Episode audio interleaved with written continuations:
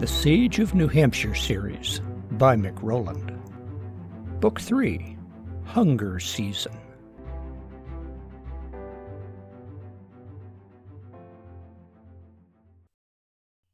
Chapter 17 Tough Summons. What is taking him so long? Martin paced the Hendricks kitchen.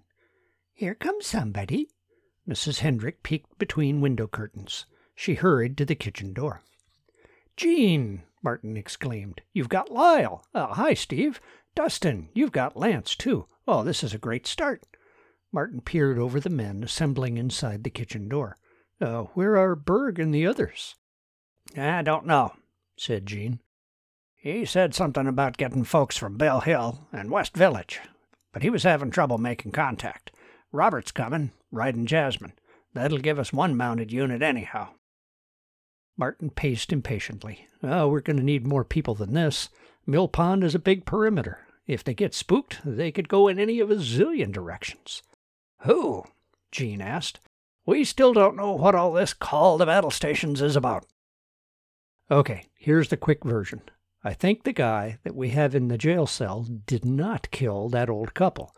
I think another man, whom I've crossed paths with a couple times, may have done it. Perhaps it was his whole gang. Gang? How many of 'em are there? Oh, five. Three men, two women. I observed 'em coming out of their hidden hut down on the edge of Mill Pond, maybe thirty, forty minutes ago. They didn't see us. Us? Yeah, never mind. I'm worried that they might bolt. If, at the trial, I'm going to show reasonable doubt that Cameron didn't kill the Altmans, I need those people brought in for questioning, if not arrested. Here's a map of our area. Charles re entered the kitchen. He spread out a USGS map of their quadrant. Ah, where is this camp of theirs? Martin pointed to the little peninsula. Their hut is right here, but it's almost invisible. It doesn't look like anything is there, but it is. If they did have something to do with the Altmans, they could be easily spooked. They could go around this way and be gone, or this way around the swamp and be gone that way. They could catch this shortcut trail and be gone over Wilson Hill, or, or come this way and be gone down to Sanford. Jean's brow furrowed. Yeah, we don't have enough guys to watch all those routes. I know, said Martin. That's why I'm so impatient that Berg brings some others. Yeah, no word on the radio, added Charles. Martin threw up his hands. Well, there's no time to wait.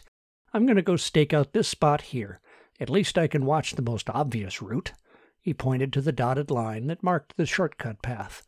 All those other times I've walked that path, I never saw any other foot trails veering off it. So, I've been thinking that they must use that little stream. That little wooden bridge is really low. They could step off the path and walk in down the stream. That's how they came to break into our shed? asked Mrs. Hendrick. Well, could be, continued Martin. If I park myself off the path, I can watch both ways. Well, you can't take on five people alone, said Jean. We'll send some of us. Oh, no, no, no, no. Martin waved his hands back and forth. We can't bunch up. We don't know which way they're going to go, if they go anywhere. We need to surround the area as best we can and just watch until more help comes. I, I gotta go. Okay, we'll figure out posts we can watch. Jean turned to point at the map on the table as Martin slipped quietly out the kitchen door.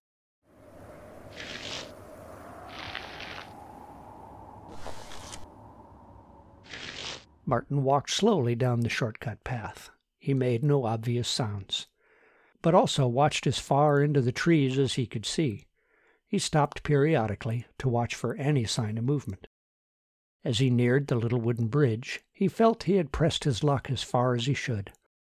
He took a wide step off the path on the side away from Mill Pond. He settled in beneath a young pine, heaping up snow to make a visual barrier to hide him from behind. The wait seemed interminable. Our rapid response teams need a new name, he grumbled in his mind.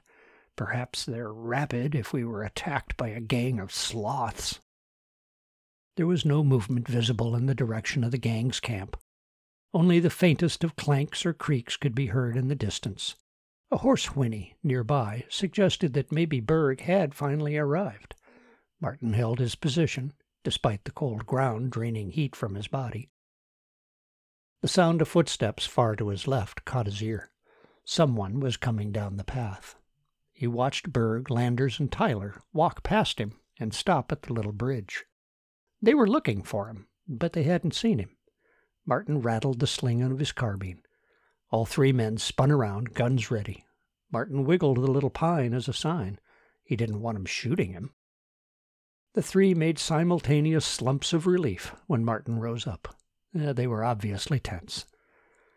Gene filled me in, Berg whispered. You think one of them is the murderer? Or they all are, Martin whispered back. But we need to question them. Yeah, we had the jury pool all settled, Landers chimed in. We had twenty good men and women right there, willing to come help, but only a few of them came to town hall with firepower. Most of them had to go home and gear up. Oh, that's okay for rogue sloths, I suppose, Martin thought. And, Berg added, I couldn't raise West Village. Bell Hill finally answered. They've got some mounted units on the way. Gene and Lance are staying at the Hendrick House as our headquarters. They have the deployment plans for 'em. Okay, so uh, what do we do now? Martin asked. Walk in and announce that they are hereby summoned to appear in my office, said Berg. He held up his bullhorn as visual aid. Once I get the clicks, he held up his radio, that signal everyone is in place around the perimeter, we walk in. While they waited, Martin filled in Landers and Berg on the shopping cart gang's attempt to rough up Nick, and the big goatee man's attempt to abduct Mara. The others were very curious about Mara, but Martin didn't feel like going into detail. They were there to get the shopping cart gang. He also theorized that their discussions about the barn burners' boot prints might have been overheard. The gang probably couldn't help but overhear Cameron and Earl arguing over the firewood and sheds. Both houses were less than fifty yards from Millpond. Robbing the Altmans of food, then framing Cameron for the murders and the barn burning, was too tempting to pass up. Chief Berg's radio clicked three times. It clicked two more times, and then four. Okay, they're all in place. Let's go. The four men walked in, pushing through the brush alongside the stream. Martin led the way until he could just make out the curve of the hidden hut between the trees. He looked for, and found, a tripwire. He pointed it out to Berg. That's the doorbell, Berg said. Martin, you take up a spot on the left, other side of the stream. Tyler, you set up on the right. Landers, you take cover here. Martin found a big maple to set up low behind. When he had his prone position settled and the hut scoped in, he gave Berg a thumbs up. Tyler did the same. Berg kicked the tripwire and waited a few moments. Attention in the camp, blared the bullhorn. This is Police Chief Berg of the town of Cheshire. We need you folks to come into town to answer some questions. There was no answer, but Martin thought he could hear rustling coming from the hut. Were they hoping to pretend that they didn't exist? Attention in the camp, repeated Berg. We know you're in there. Come on out. I need to ask you some questions. After a long pause, the big man in the gray coat emerged from behind the snow capped dome. Martin thought he caught a glimpse of other movement to the left and right, but couldn't confirm it. We don't know nothing, said the man in gray. Just camping here, minding our own business. Might be, Berg shouted without the bullhorn, but we had a couple of people killed the other day, and. Crack it a crack! Martin saw a muzzle flash low and left of the hut. Out of the corner of his eye, he saw Berg fall backwards with a grunt. Martin sighted in on the place where he saw the muzzle flashes and fired off two quick rounds. Other shots rang out throughout the woods. It was hard to tell where they all came from. He started to crawl toward the fallen chief, but Tyler waved him off. Keep their heads down, Tyler shouted. He crawled and rolled toward Berg. Martin fired on the previous spot again, but saw no other muzzle flashes. Other shots struck the trees, sending shards of bark spinning. Plumes of snow leapt up at bullet strikes. Chief is down, Tyler half screamed into the chief's radio. Repeat, chief is hit. Need cover fire. Several shots crackled from around the woods. Stuba crawled up, assisting Tyler and Landers. Martin couldn't see Berg, but could hear him grunting rapidly. Tyler's voice was trying to sound as comforting as possible, but still extremely tense. In the glimpses, Martin could see that Tyler was working on Berg's wounds. Pop, pop, pop! Another muzzle flash appeared on the right, shooting up and right. Gene had advised his group not to waste shots. Ammo was a finite commodity. Someone higher up on the slope fired a few rounds into the area that the flashes had come from. The ground all seemed low, no obvious barricades. Martin wondered if the shopping cart gang had dug defensive trenches or foxholes. Back a cack a cack rattled off a burst from the left side. They have full auto? Martin wondered. That was a serious upgrade from the deer rifles he saw them with. He kept his head down, except for random peeks. How were they going to dislodge five people with full auto? Had they bitten off more than they could chew? Martin was preparing to sneak another peek around the left side of his tree. He caught a hint of something flying through the trees. A bird? A severed branch? His eyes followed the path. Now, tree branches don't fall sideways. It was a spear, and it stuck in the ground to the left of the hut. The big man in camo rose up out of the ground, rolled over onto one elbow. His other hand reached around, trying to get a hold of the spear in his back. For a long moment, Martin simply watched in amazement. She hit him with a spear? Then he suddenly realized the opportunity. Camo Man was exposed. He quickly sighted in the crosshairs. He aimed for Camo Man's right shoulder. If he could disable him from shooting, they might still take him in for questioning. The man pulled out the spear. The opportunity was disappearing. Martin rushed his shot. Camo Man fell backward. After a brief pause, which was strangely silent, the man in gray emerged from his foxhole on the right. He yelled like a barbarian charging the gates, firing bursts left and right as he ran toward Tyler, Berg, Landers, and Stuba. Martin lost sight of the gray man behind his tree cover. He could hear shots clattering from the slopes. By the time Martin got around the right side of his tree, he saw the man in gray stumble running, the gun no longer at his shoulder. Another hit turned him sideways. The big gray man fell against a small tree and bounced off. He fell, face down in the snow. There was another odd silence. Everyone seemed to be waiting for something else to react to. The gray man didn't move. Martin could see a lump of camo material behind the low ridge of snow. It wasn't moving either. Two hands emerged from the ground to the right. Don't shoot, cried out a faint voice. I give up. Yeah, don't shoot, okay? No one answered. I give up, see? Ah, no gun. The small man of the shopping cart gang slowly stood up, his hands high in the air. Close in carefully, Stuba said into the radio. Martin could just make out Nick and two others advancing from tree to tree down the slope on the right. On the left, he could see Dustin and Lyle doing the same. Keep your hands up where we can see 'em, Stuba said into the bullhorn. Where are the others? Martin called out. There are two more. Be careful, Stuba said into the radio. There are two more, somewhere. Walk towards me, slowly, Stuba said into the bullhorn. The small man complied.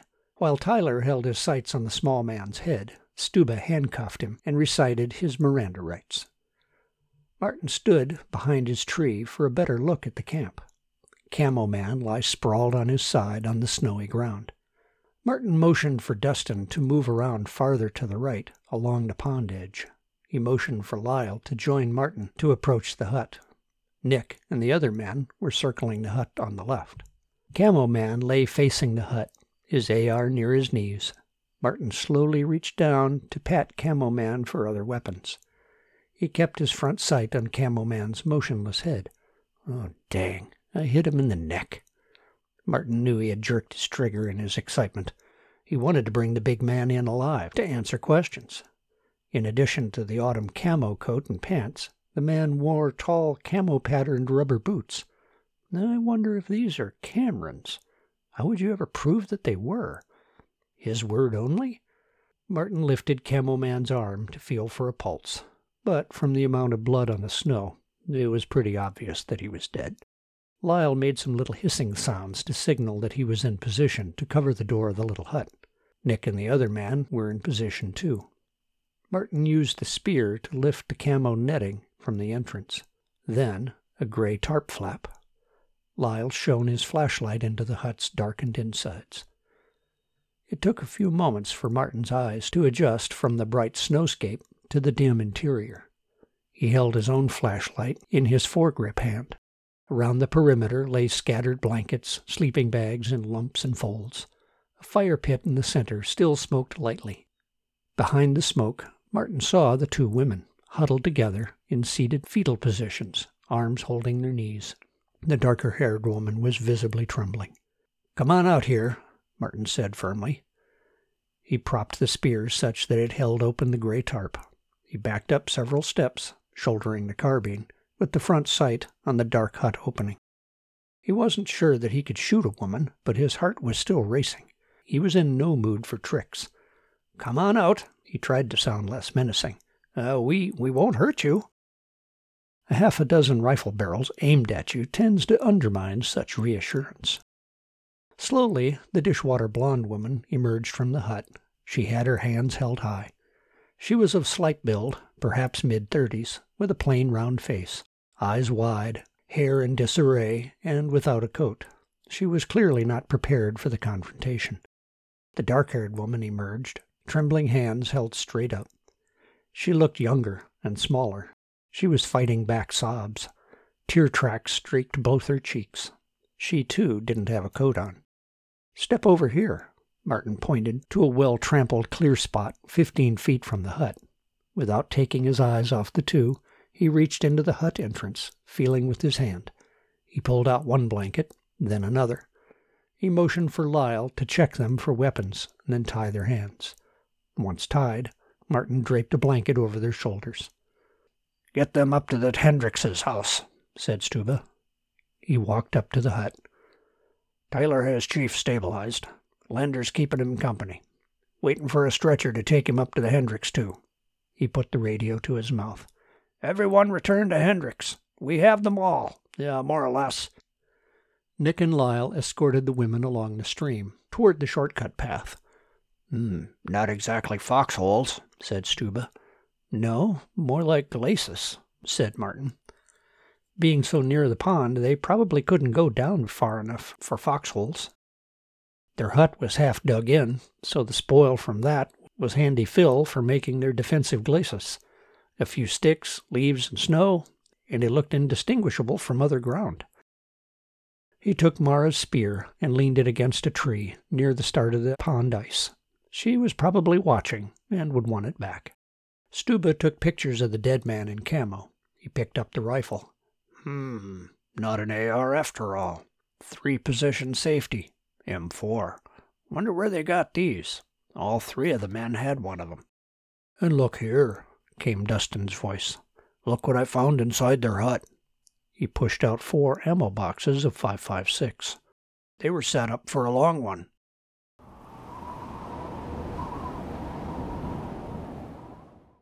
How's the chief? Martin asked. Ah, still pretty rough, Landers replied. Tyler's got the bleeding stopped from the hit on his arm. He thinks the chest hit broke a rib. He's hoping not, since bone fragments might cause some internal bleeding. It was a good thing Berg was wearing his soft armor, Tyler said. Still, that hit did a lot of damage. Stuba walked into the kitchen from the back room. I can't get anything out of him. His voice was weary with frustration. He refuses to say a word, not even his name. Ah, the blonde woman can't say anything either, said Charles. The brown haired one just cries, added Landers.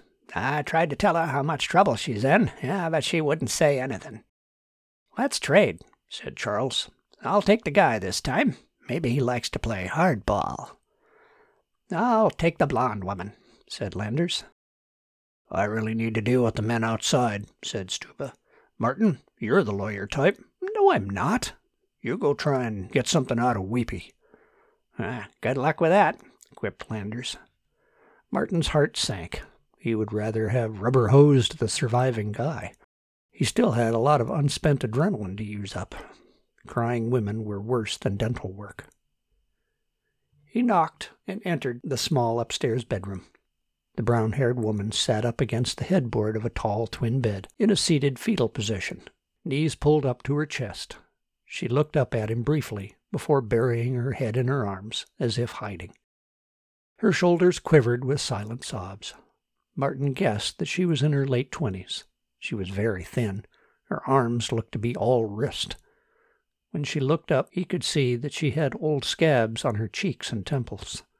Hmm, Looks like she's had a rough life already, Martin thought. Maybe the soft approach will be unexpected. Martin pulled a small wooden chair into the corner of the room opposite the bed. He sat down and said nothing. From his scant experience with crying women, he had unscientifically decided that they couldn't hear while they were crying, so it was futile to talk to them. He thought it might have something to do with plugged eustachian tubes, yeah, but he was no biologist. He sat with his arms folded across his chest, staring out the window. His plan, such as it was, was to try and look as non threatening as possible in hopes that she would relax enough to answer questions. Working against his plan was her first impression of him a man with a big gun bossing her around. In his peripheral vision, he could see her look up she stared at him for several long minutes. What are you going to do with me? Her voice was hoarse. Her body language shouted fear, like a dog regularly beaten. Nothing. That's why I'm sitting way over here. He was careful not to look at her. After a long pause, she snuffled hard to clear her nose. What do you want? Her tone was slightly irritated. Just to talk. Martin said as casually as he could. I don't know anything. She buried her head again. Well, maybe not. First off, could I ask your name? Mine is Martin. Cassie, she said without looking up. Hi, Cassie. Do you remember me? Martin asked. Cassie looked up at him as if it was an absurd question. Since he seemed serious, she studied his face in furtive glances, then shook her head. Do you remember when the guys in your group were arguing with the man on the porch of a white house? The house was on a dirt road. Then a bunch of neighbors showed up and chased your group away? Uh huh, she answered hesitantly. I was the guy behind the tree, not far from where you were standing behind a shopping cart full of stuff. I had a light brown jacket on then. You pointed at me. She wiped her forearm across her nose while she snuffled. Then she finally looked him squarely in the eye. That was you? Yep. Martin could see her eyes shifting left and right as she played back memories. That really rattled Jace, she said, with a trace of a smile. He acted all mad after that, but I could tell you guys scared the spit out of him. The thought seemed to please her. Well, I guess that was our goal. Martin smiled, after making brief eye contact. Is Jace the one who was wearing camo today? He probed gently. No, that was Buck. Jace was the gray coat. Ah, Buck. I thought that after scaring you all away, your group would have gone down the road to Sanford or farther. I guess not. No, Jace was mad. He wanted to stay. Martin felt he was making progress. He had some names, he wondered what Cassie's connection was to this group.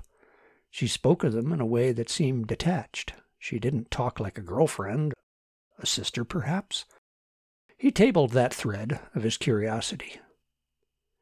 Uh, and the other two, the smaller man and the other woman? That's Matt and Darcy. They're married. Ah, well, I'm glad Matt gave up when he did. We didn't want to hurt anybody, just ask some questions. Her eyes welled up with fresh tears. She buried her head in her arms and sobbed. Martin waited until she was cried out and her eustachian tubes cleared. Perhaps a change of topic would be good. Are you uh, hungry? Thirsty? Do you want anything? Some water, she said faintly. Martin stepped out of the room and told Mrs. Hendrick. They re entered the room together. Martin sat in his corner chair while Mrs. Hendrick offered a glass of water to Cassie. Would you prefer if Mrs. Hendrick stayed in the room while we talk? Martin asked. Cassie nodded as she drank. Mrs. Hendricks sat on an old steamer trunk at the foot of the bed. So, where do you come from, Cassie? Manchester. Did you know Matt and Darcy in Manchester? No. Jace or Buck? No. She looked like she wanted to talk, but uncertain if she should. Martin waited, fussing disinterestedly with his bootlaces. We met them on the way out, Cassie said. When the power went out, Evan thought. Her voice caught in her throat. She swallowed hard. Anyway, the apartment got really cold, and the water quit. The toilet wouldn't flush anymore. The manager was gone. No one knew anything. We had eaten everything we had. We usually eat out, like at Eurobistro or, or Little Brown Mug. Oh, you poor dear, said Mrs. Hendrick, her mothering instincts fully engaged. Would you like some oat biscuits? I made them just this morning. Cassie looked up with a shy smile. That was all Mrs. Hendrick needed. She was out of the room and down the stairs in a moment. We didn't have a car. Eh, keep a small carbon footprint, eh, save the planet and all. But there was no TV, no internet, nothing. Eh, we didn't know what was going on, or what to do, or where to go. We could see lots of people walking down Merrimack Street, Evan thought they must have been heading toward some shelter or something. Mrs. Hendrick returned with three small biscuits on a plate, complete with a little paper doily. Hard times doesn't mean that hostessing had to be Spartan. Cassie devoured one biscuit. She held one in each fist, wiping the crumbs off her lips with the back of her hand. We packed a few things before we left, but it wasn't much. We joined the other people walking down Merrimack Street, but no one knew anything about a shelter. They were just walking to get out of the city. Lots of them had almost nothing, know, like us. Some had big backpacks and camping gear, uh, like Jason, Matt, and Darcy. They had big backpacks and lots of stuff. They were getting really friendly and said that we could come along with them. Evan figured they knew some place to go. Did they? Martin asked. Uh, have somewhere to go, I mean? Oh, not really. Everyone on the road was just looking for some place to be, uh, but no one seemed to know where, where that was. We were all just walking out of the city. It seemed like we walked forever. Oh, my feet were so sore. Jace led us through a lot of woods. It seemed like a hundred miles of woods. Uh, we came to this lake. They set up their tents and made a fire. Lots of other people were doing the same thing. It was like a state park or campground or something, it eh, just not. There must have been hundreds of people setting up camps. Matt and Darcy had their tent. Jace said that Evan and I could stay in his tent with him. I thought it was a little creepy, but Evan said it would be fine. For a couple of days, it was like a big summer vacation of total strangers, only cold. People were sort of friendly and helpful. Uh, we sat around campfires talking about the power being out. But more and more people kept coming. The new people seemed angry at everyone. You could hear the shouting and the fighting. One time there were gunshots. Uh, people said someone got killed, yeah, but I didn't see it. Cassie paused to eat the biscuits that she had in her hands. Mrs. Hendrick took the empty plate downstairs for a refill. On the third day, at the lake, Jace said Evan should go rabbit hunting with him. Jace came back that night, but Evan didn't. Jace said Evan went to get some supplies. I didn't believe him, but what could I do? Evan never came back. Jace said I didn't need to worry about anything. He would take care of me. Shivers ran down Martin's back. He could guess what that meant. She was heading for dark memories. Uh, you don't have to say anything if you don't want to. She laid her head back down onto her arms. Mrs. Hendrick returned with some milk, soft cheese, and a slice of toast, a welcome distraction. You didn't stay by the lake, Martin tried to fast forward. No, Jay said the lakes were getting too dangerous. They took their tents and stuff down. I had to carry Jace's stuff as we walked around the lake. In the little town, uh, Longmeadow, Jace found a couple of shopping carts at a mini mart. The store was empty and the windows broken. That's where we met Buck. He and Jace seemed to hit it off right away. Buck Jason and Matt tried to beg for food at some of the houses, but no one would open their doors, except this one old woman. She let Jason and Buck go inside. Uh, they came out with pillowcases full of food. They laughed and said that the lady insisted that they take it. Cassie hung her head. I didn't think about what probably happened, oh, until later. Mrs. Hendrick looked at Martin in disbelief. He could see her stifling an urge to say something. Instead, she chewed her lip and looked down. You made your way all the way to Cheshire pushing shopping carts? Cassie nodded. Jason Buck wanted to go fast, but the hills were really hard. Martin let her consume her milk, cheese, and toast. He hoped Cassie had talked enough to feel comfortable discussing more recent events. So, Cassie, I'll be direct. An old couple was killed a few days ago. Their house is on the side of the hill near the pond. Do you know anything about that? It was Buck and Jace. I didn't see 'em do it, but it had to be them. I don't know why they did it. After they made the hut, they talked like they could hide out forever. But it wasn't easy. She looked down at her knees for a long moment. Buck was mad at Jace. Said he should, you know, share. But Jace wouldn't. Buck was mad because they promised him a woman, but never delivered. Who promised him something like that, and why? Martin wondered out loud. I don't know. That's just what they said when they got back from the meeting somewhere late one night. They didn't tie me up that time, but told me that I'd better not try to leave, or I'd be really sorry when they found me. I was scared. I had no idea where I was, or where to go, or anything, so I just stayed in the hut. Then when they came back, Buck was all happy that someone promised him a woman, and he wouldn't have to do much. Do? Martin asked. What was Buck supposed to do? He never said, only that it was easy. You don't know where this meeting was, do you? Martin's head spun with questions. No, they never said. They never let me leave the camp. I was always watched, except for that first meeting. Darcy was okay as a watcher. She didn't like me, but she wasn't mean like Matt. They came back from their meeting with some food, too. That was nice. After the second meeting, they came back with big guns and boxes of bullets. Did Buck or Jay say who they were? Martin had a good idea, but he didn't want to put any ideas in her head. He wanted to hear it from her first. No, they never said. I figured it was somebody rich that they knew, since whoever it was had food and guns and women to give away. But when Buck didn't get his woman like he expected, oh, he got real mean. When Jace wasn't watching, Buck would kick me or slap me.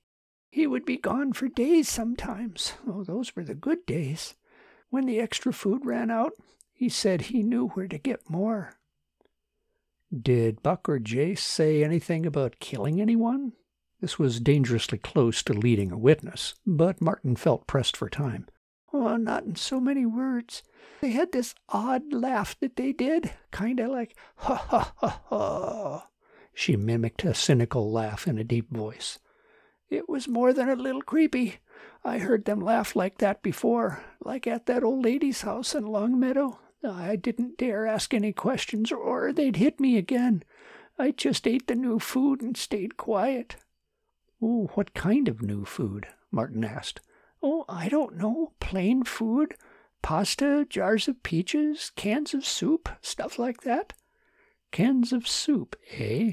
Uh, would you be willing to tell people in a courtroom what you told me now? A courtroom? Cassie was clearly agitated and nervous. I can't say who killed anybody. I was in the hut. I never saw anything. I don't want to get into any trouble. Oh, you won't be in trouble. But if Matt and Darcy hear, they'll. Matt and Darcy won't be able to hurt you. They're in enough trouble already. I wouldn't ask you to go through all that, except there's a guy who lives next door to the people who were killed, and everyone thinks he killed them.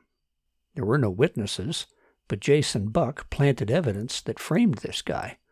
I'm worried the guy will get blamed and maybe executed for something he didn't do. He could get executed for the murders. He has a sick wife. All I want for you is to tell people your story. That's all.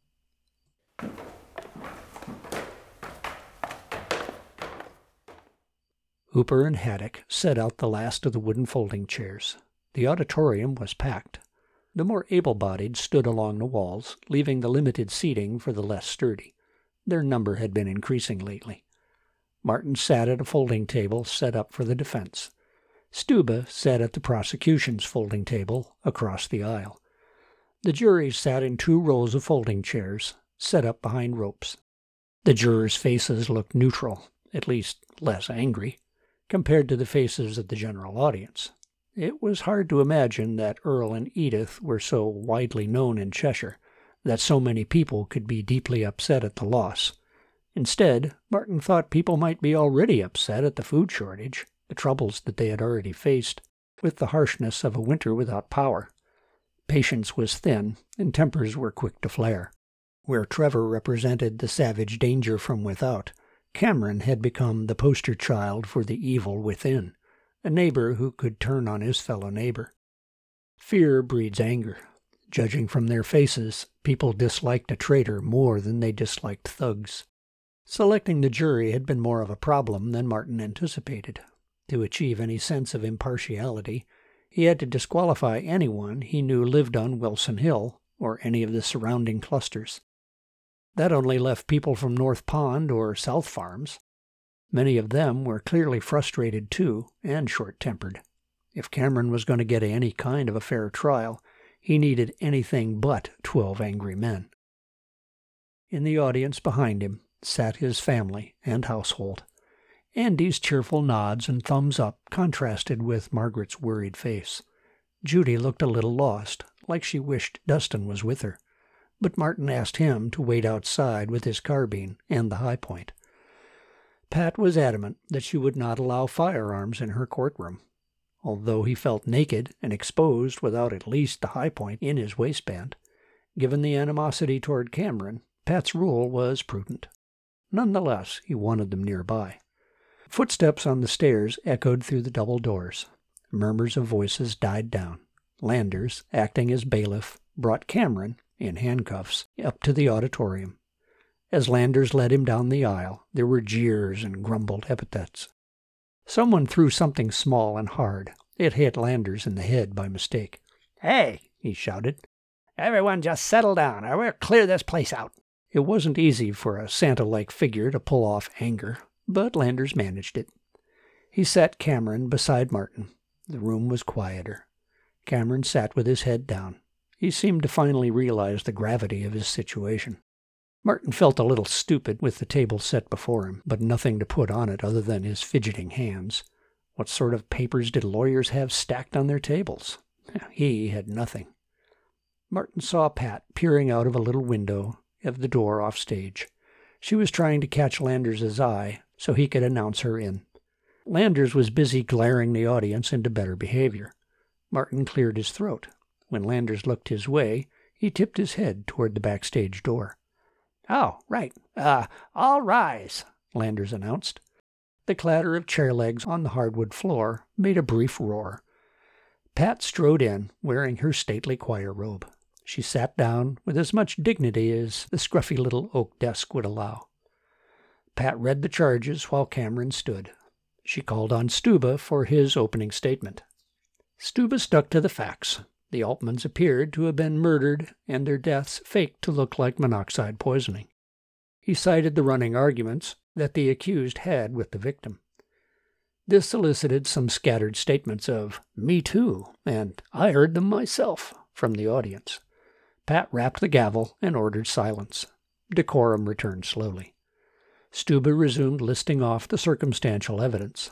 Martin noticed that he was careful not to state outright that Cameron was the killer. In their pretrial review of the evidence, it was clear to everyone that there was little to establish that Cameron was the killer, but that Buck and Jace likely were. While it was procedurally correct to seek a dismissal based on lack of evidence, Landers urged that they proceed with the trial so people themselves could get the true story. The dismissal would look like justice being hijacked. People needed to have faith in the system not suspicious of it. Martin figured there would be little patience in the crowd for long opening defense statements. Ladies and gentlemen of the jury. He felt like a cliche character in a cheap crime movie talking like that. On the other hand, the situation called for some formality. You're here today to decide if the actual evidence, not what people say or what the accused might have said, but the actual evidence, proves beyond reasonable doubt here he paused for emphasis that Cameron, over there, really killed Mr. and Mrs. Altman. He doesn't have to be a good neighbor or even a nice man. The only question is whether the evidence proves he killed them, beyond a reasonable doubt. Martin sat back down. The audience rippled with murmurs. Stuba called his witness, neighbors who heard Cameron and Earl arguing and the history of their quarrel. He called two of the many who heard Cameron's threats at the town meeting. Stuba described Edith's neck, Earl's head wound, and the faked generator scene. Occasional calls of yeah and right came from the audience. One of them was Candace, a few rows back. Her many thin facial wrinkles were all twisted into a very angry looking frown. She lost her friend, Edith, so she was eager for a conviction. There was no point in cross examining Stuba's witnesses. What they said was true and widely known. Martin called Landers as his first witness. The crowd murmured lightly. Landers recounted the morning's events and the shootout with the squatters and the three people captured. Most of the residents had heard Berg's call for reinforcements. They knew something was up. Those within a few miles of Mill Pond couldn't have helped hearing the gunfire. They knew something had happened. This was their first briefing on just what actually happened. The murmurs grew. No one knew there were squatters camped beside Mill Pond. Landers pointed to Matt, Darcy, and Cassie as the surviving squatters taken into custody. With her presence in town explained, Martin called Cassie to the stand. She looked nervous and scared, like a stray cat on the verge of bolting. The sight of Matt and Darcy glaring at her was particularly troubling for her. Martin made a point of standing between them so she couldn't see them. Even if she froze up on the stand, Martin had an ace in the hole. Cameron's wife gave him a picture she took of Cameron proudly holding two ducks from last year's hunt. The boots are clearly visible, the same boots that Buck had on. Martin had her start from the beginning, the day the power went out. He felt that her story helped define the kind of men Jace and Buck were, since no one in town knew them. Cassie described the meetings, Darcy must have felt that Cassie was painting her as an accomplice to the murders. Darcy broke her silence. That's not true. Pat rapped her gavel. Instead of quieting down, Darcy stood up. We had nothing to do with what Jason Buck did. Pat rapped louder, warning her to be quiet. It wasn't our fault. We were just going to camp out by the pond and mind our own business. Landers stepped over to take Darcy out of the auditorium. Pat had ejected her. Darcy continued while Landers pulled her along. No one would have gotten hurt if they hadn't talked to that big man, she said over her shoulder. Uh, hold on, Martin said loudly. what was that? Matt and I were minding our own business, not bothering anybody. It wasn't until Buck and Jay started meeting with that big man. That's when things went bad. Darcy tried to point, but her hands were handcuffed behind her back. If that woman hadn't introduced Jace to that big man in his big black SUV, none of this would have happened. I say if anyone's at fault, it's her fault. Darcy pointed with her head at Candace. What? Candace's face went pale. Bad enough that Martin got drafted into being a defense lawyer again, but now the trial is turning into a circus. On Buy Me a Coffee and Patreon, I've been posting news updates from the homestead, like a video of a bobcat prowling around my chicken coop and other garden pests. I'm hoping to have the final chapter of Harold's Escape posted soon, too. Consider becoming a member or a patron and unlock some additional content. Check it out at buymeacoffee, all one word, dot com slash Mic Roland, all one word or patreon.com slash Mic underscore roland. I'd love to have you as a member.